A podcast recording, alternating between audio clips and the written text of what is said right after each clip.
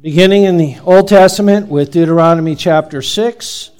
Uh, after we, we see the recitation of the Ten Commandments a second time, and now the application of those commandments. Deuteronomy 6 1. Hear now the word of God. Now, this is the commandment, and these are the statutes and judgments which the Lord your God has commanded to teach you that you may observe them in the land which you are crossing over to possess, that you may fear the Lord your God, to keep all his statutes and his commandments, which I command you, you and your son and your grandson, all the days of your life, and that your days may be prolonged. Therefore, hear, O Israel, and be careful to observe it, that it may be well with you and that you may multiply greatly as the Lord your God of your fathers has promised you, a land flowing with milk and honey. Hear, O Israel, the Lord our God, the Lord is one. You shall love the Lord your God with all your heart, with all your soul, with all your strength. And these words which I command you today shall be in your heart and you shall teach them diligently to your children, and shall talk of them when you sit down in your house, when you walk by the way, when you lie down, and when you rise up. You shall bind them as a sign on your hand. They shall be as frontlets between your eyes.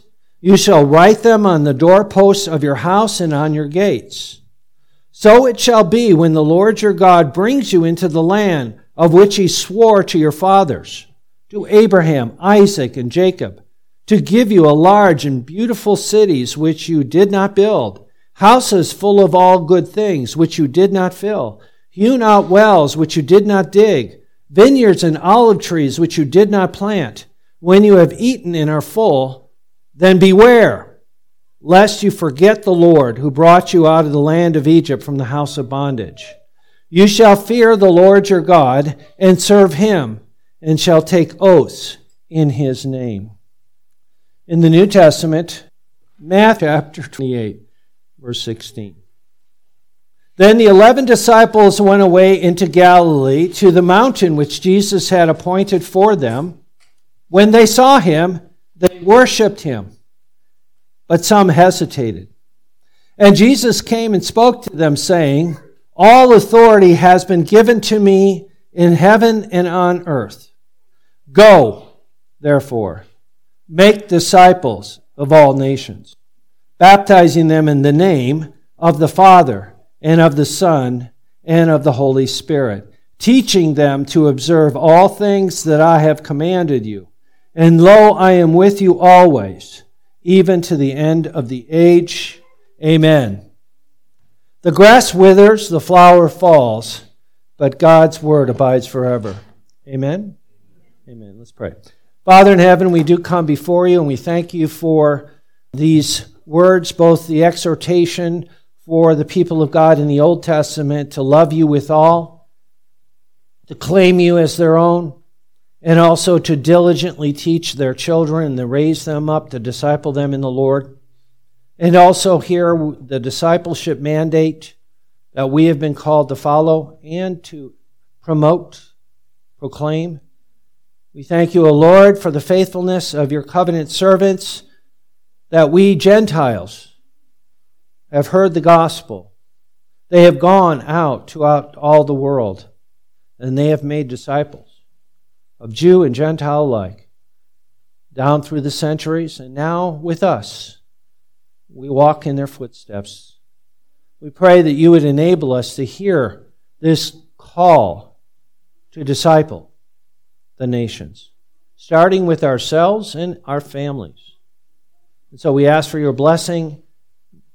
Speak, Lord, from heaven through your word, we pray. And give us a teachable spirit, we pray in Jesus' name. Amen. Beloved in the Lord Jesus Christ. What do you think of this statement? Sin amazes me. Agree or disagree? Sin blows me away. overwhelms me. There are so many different kinds of sin, both inwardly and outwardly. It's amazing. And like I've said before, sin is insanity. If we truly understand who God is and our sin is against Him, every sin is an act of insanity. But one of the things that uh, amazes me is that God has given us something to unite the church. And yet we find ways to divide the church. Take, for instance, the sacraments. What is the purpose of the sacraments that Christ has instituted? The Westminster Confession of Faith, chapter 27, says it this way Sacraments are holy signs and seals of the covenant of grace immediately instituted by God to represent Christ and his benefits. Shouldn't that unite us? Christ and his benefits. And to confirm our interest in him, also to put a visible difference between those that belong unto the church and the rest of the world and to solemnly to engage them in the service of God in Christ according to his word. But in particular, to put a visible difference between those who belong to the church and, though, and the rest of the world. One of the purposes of baptism, one of the purposes of the Lord's Supper, is to set that division. But the problem is, we divide over other things. Instead of dividing, yes, in Christ in Adam. Okay? We divide over the mode, how it's done. We divide over whom? The minister. We divide over the meaning. And we divide over the merit. That which is intended to unite us ends up dividing us as a church. Even among brethren who claim to be Reformed or Presbyterian, there's still division about baptism, isn't there? And so I want us to take a moment to focus on our text this morning. Baptism is mentioned there, isn't it? It's one of the supporting verbs of make disciples. That's the main verb, make disciples. Going, baptizing, teaching. Those are supporting verbs. But it does address that. And so we need to properly understand Matthew 28 as we address this, especially as we're about to baptize 11 people this morning. Here's a summary. What is baptism? Baptism is a sign and seal of God's love. Baptism is not what we do. Baptism is focusing on God and what He does. It's a sign and seal of God's love and his promised blessing. The focus is on the Word of God, the name of God. Notice baptizing them in the name of the Father, the Son, and of the Holy Spirit. And so baptism is primarily about God, the Father, the Son, and the Holy Spirit. That's what we have to keep in mind here. Now, I've placed in the bulletin, in the outline, Heidelberg Catechism question 74. This is how we understand what about children of believers? And the question is asked Are infants also to be baptized? And the answer is yes, for since they, children of believers, as well as their parents, belong to the covenant and people of God. And through the blood of Christ, both redemption from sin and the Holy Spirit who works faith are promised to them no less than to their parents. They are also by baptism as a sign of the covenant to be engrafted into the Christian church and distinguished from the children of unbelievers, as was done in the Old Testament by baptism, in the place of which in the New Testament baptism is appointed or instituted by God. So the focus of baptism is Jesus the Christ. The focus of baptism is the promised and victorious King of Kings. Just like the Lord's Supper, the focus is Jesus Christ and his accomplishment on the cross, death and resurrection. So the first question to ask is who are the initiators? In other words, who's the ones that are doing the baptism? And the answer is not the recipients. And the answer is not even the administrators. Now, what do I mean by that? Well, let's go to the text. Verse 18 Jesus came and spoke to them. All authority has been already given to me in heaven and earth. Going, therefore, make disciples of all nations, baptizing them. So, baptism is what's done to the individual being baptized. The Bible does not teach that you are allowed to baptize yourself. All Christians practice that. It, would be a, weird. I baptize myself in the name of the Father, Son, and Holy Spirit. That's not what the text says, does it? An authorized representative of Jesus Christ baptizes them. So it's not, the initiator is not the disciple that's receiving baptism. The initiator is not even the administrator. There was a big controversy within the church back in around the time of uh, Augustine where, well, this minister denied the faith, and so everybody that baptized, their baptism is not valid if he baptized them.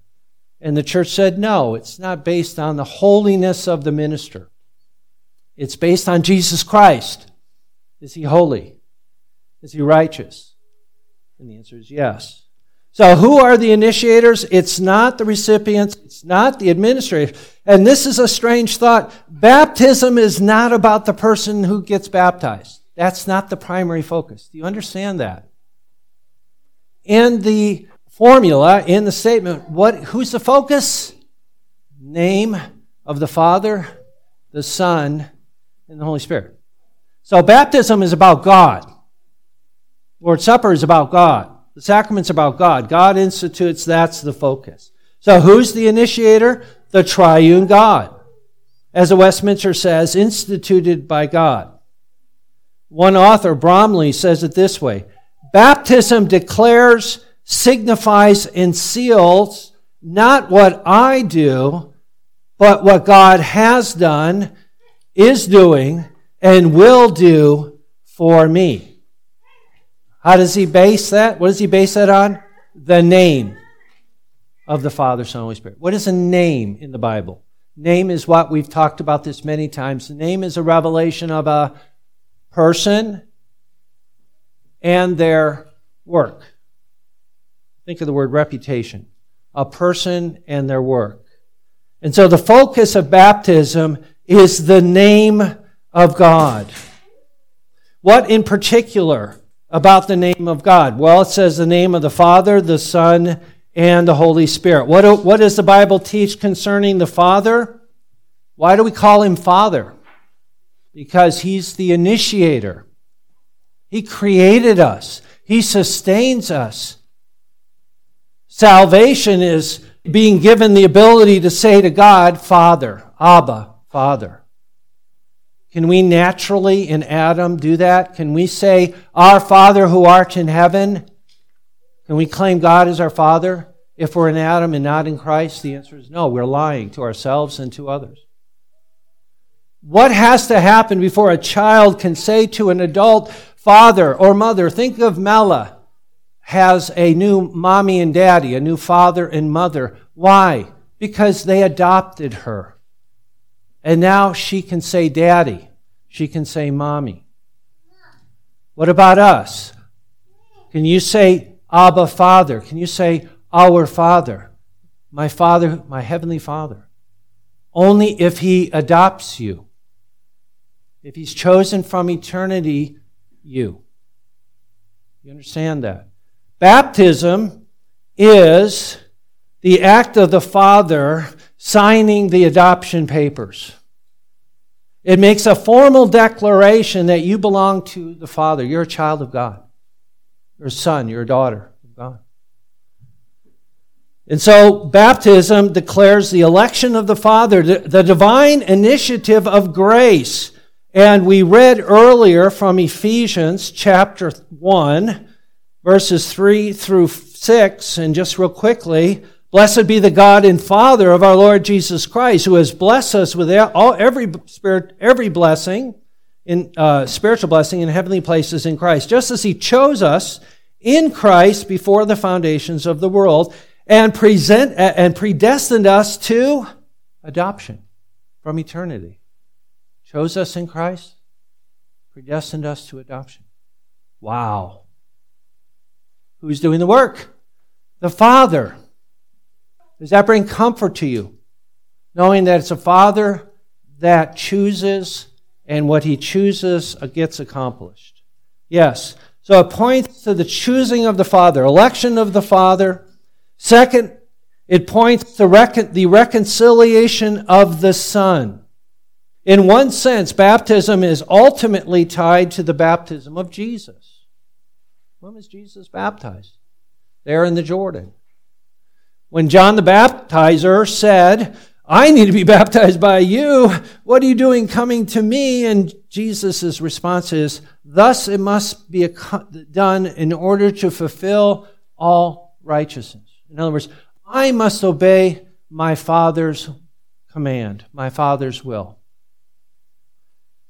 I must be baptized. It's my anointing. At that moment, he was anointed with the Spirit, and he says so reading Isaiah in the synagogue. The Spirit of the Lord is upon me because He's anointed me. When did that happen? At His baptism. And so the baptism points to Christ. Jesus is the Christ, the anointed, and His accomplished work of reconciliation. A reconciliation, He had to go through a baptism of fire. We call it the cross.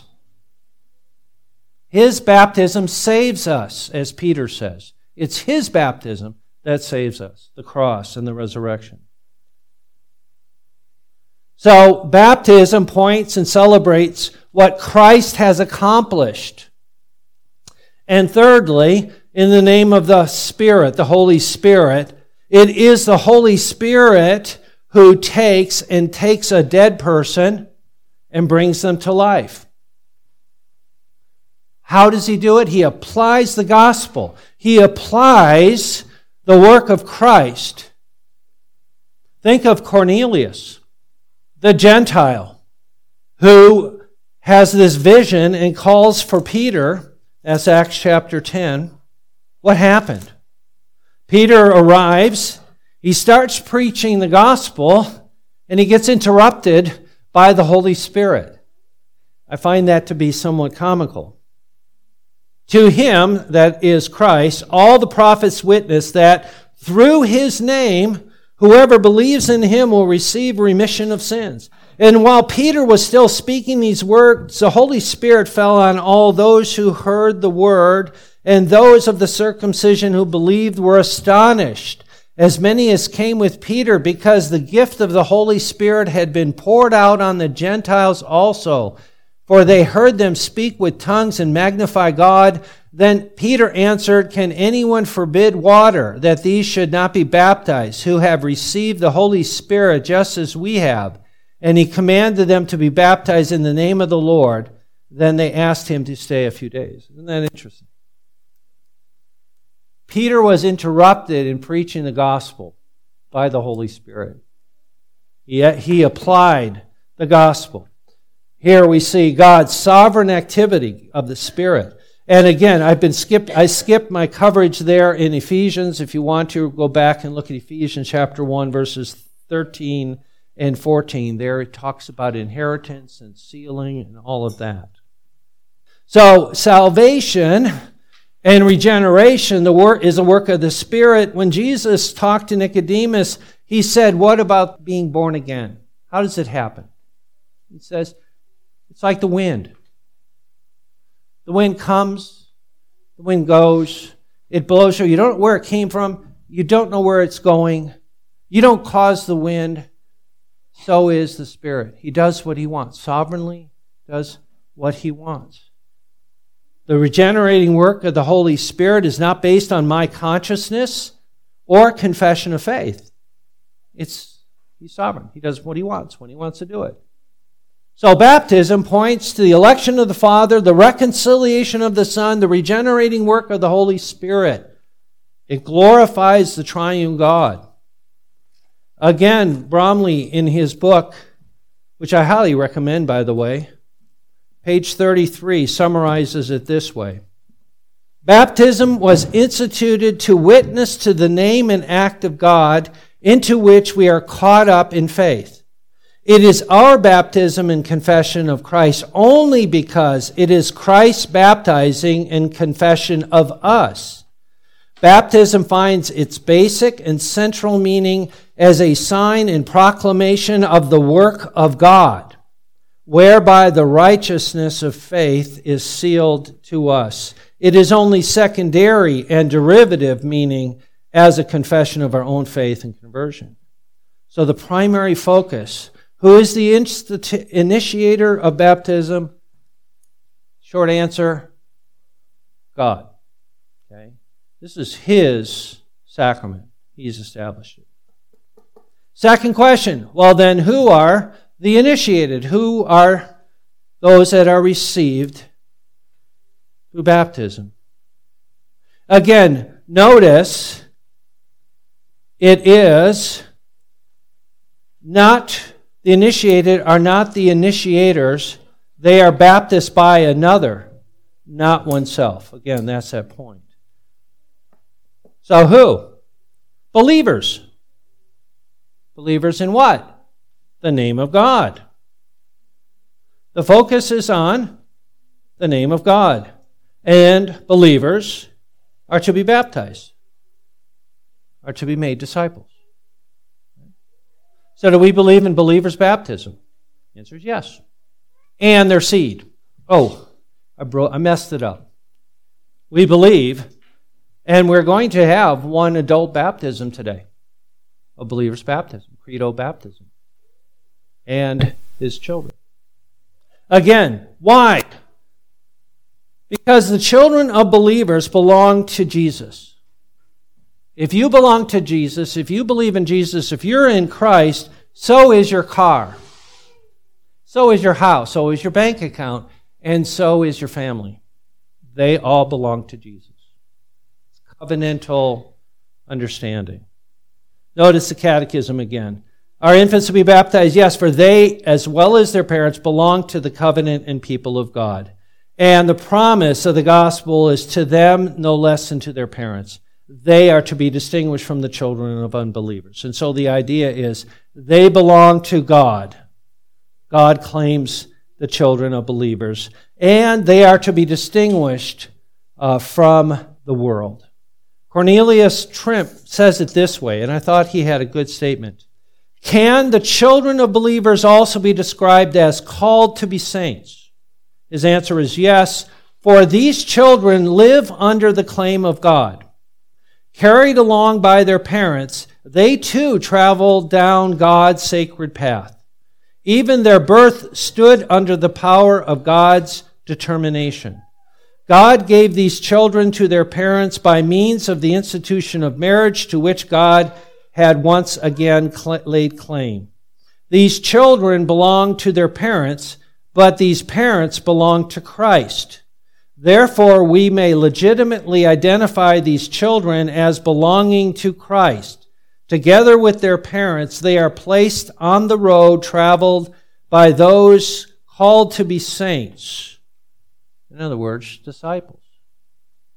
1 Corinthians chapter 7, 14, lest your children were unclean, but now they are holy. Paul writes. So they belong to the covenant and people of God, as well as their parents. So what are they initiated into? So we talked about who's who initiates, who are the initiated, and my third point is what are they initiated to? In a word, it is discipleship. Parents. We read Deuteronomy chapter 6. Is there a command of God to Christian parents to disciple their children? The answer is yes. You shall love the Lord your God with all your heart, mind, soul, and strength, and you shall teach it diligently to your children. When? During Sunday school? when you sit down, when you get up, when you're driving, when you're sleeping, or getting ready for sleep? What is he saying? All the time. Your children are raised in that covenant family relationship, discipleship. Does discipleship include the gospel? And the answer is yes. Here's a good question. Are you, if you're a disciple of Jesus Christ, do you preach the gospel to yourself? Do you? How often? Well, I believe in, I the gospel when I heard it, so I don't have to think about. No. How often do you preach the gospel? Or as, uh, as the Africans in uh, Uganda say to one another, brothers meet one another and say, Have you seen the cross today, brother, sister? Do you do that? Do you preach the gospel to yourself? If I'm following Jesus, I need to be reminded of his death and resurrection. I've seen the cross, yes. It's an empty cross, it's an empty tomb. Do you do that? Do you preach the gospel? Do you confess your sins? Do you confess your Savior? How often? It should be, how often should it be? Every day, all the time right? Do you preach the gospel to your children? Should you?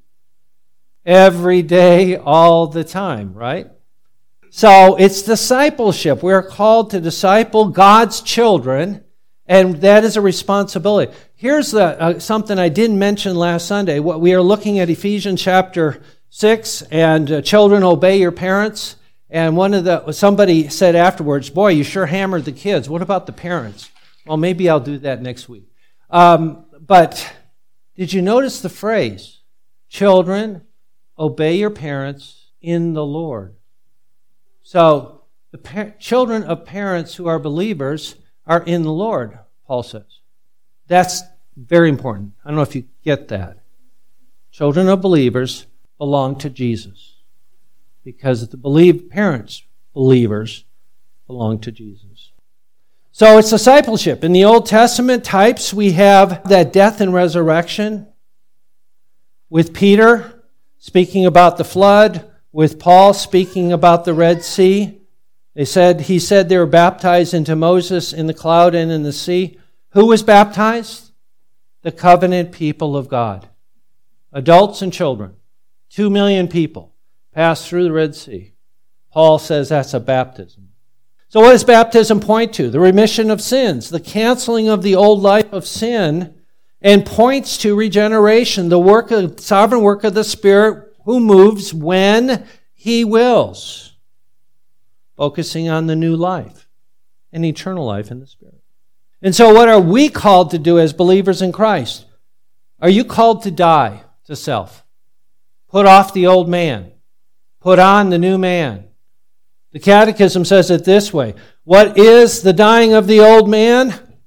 Heartfelt sorrow for sin, causing us to hate it and turn from it always more and more.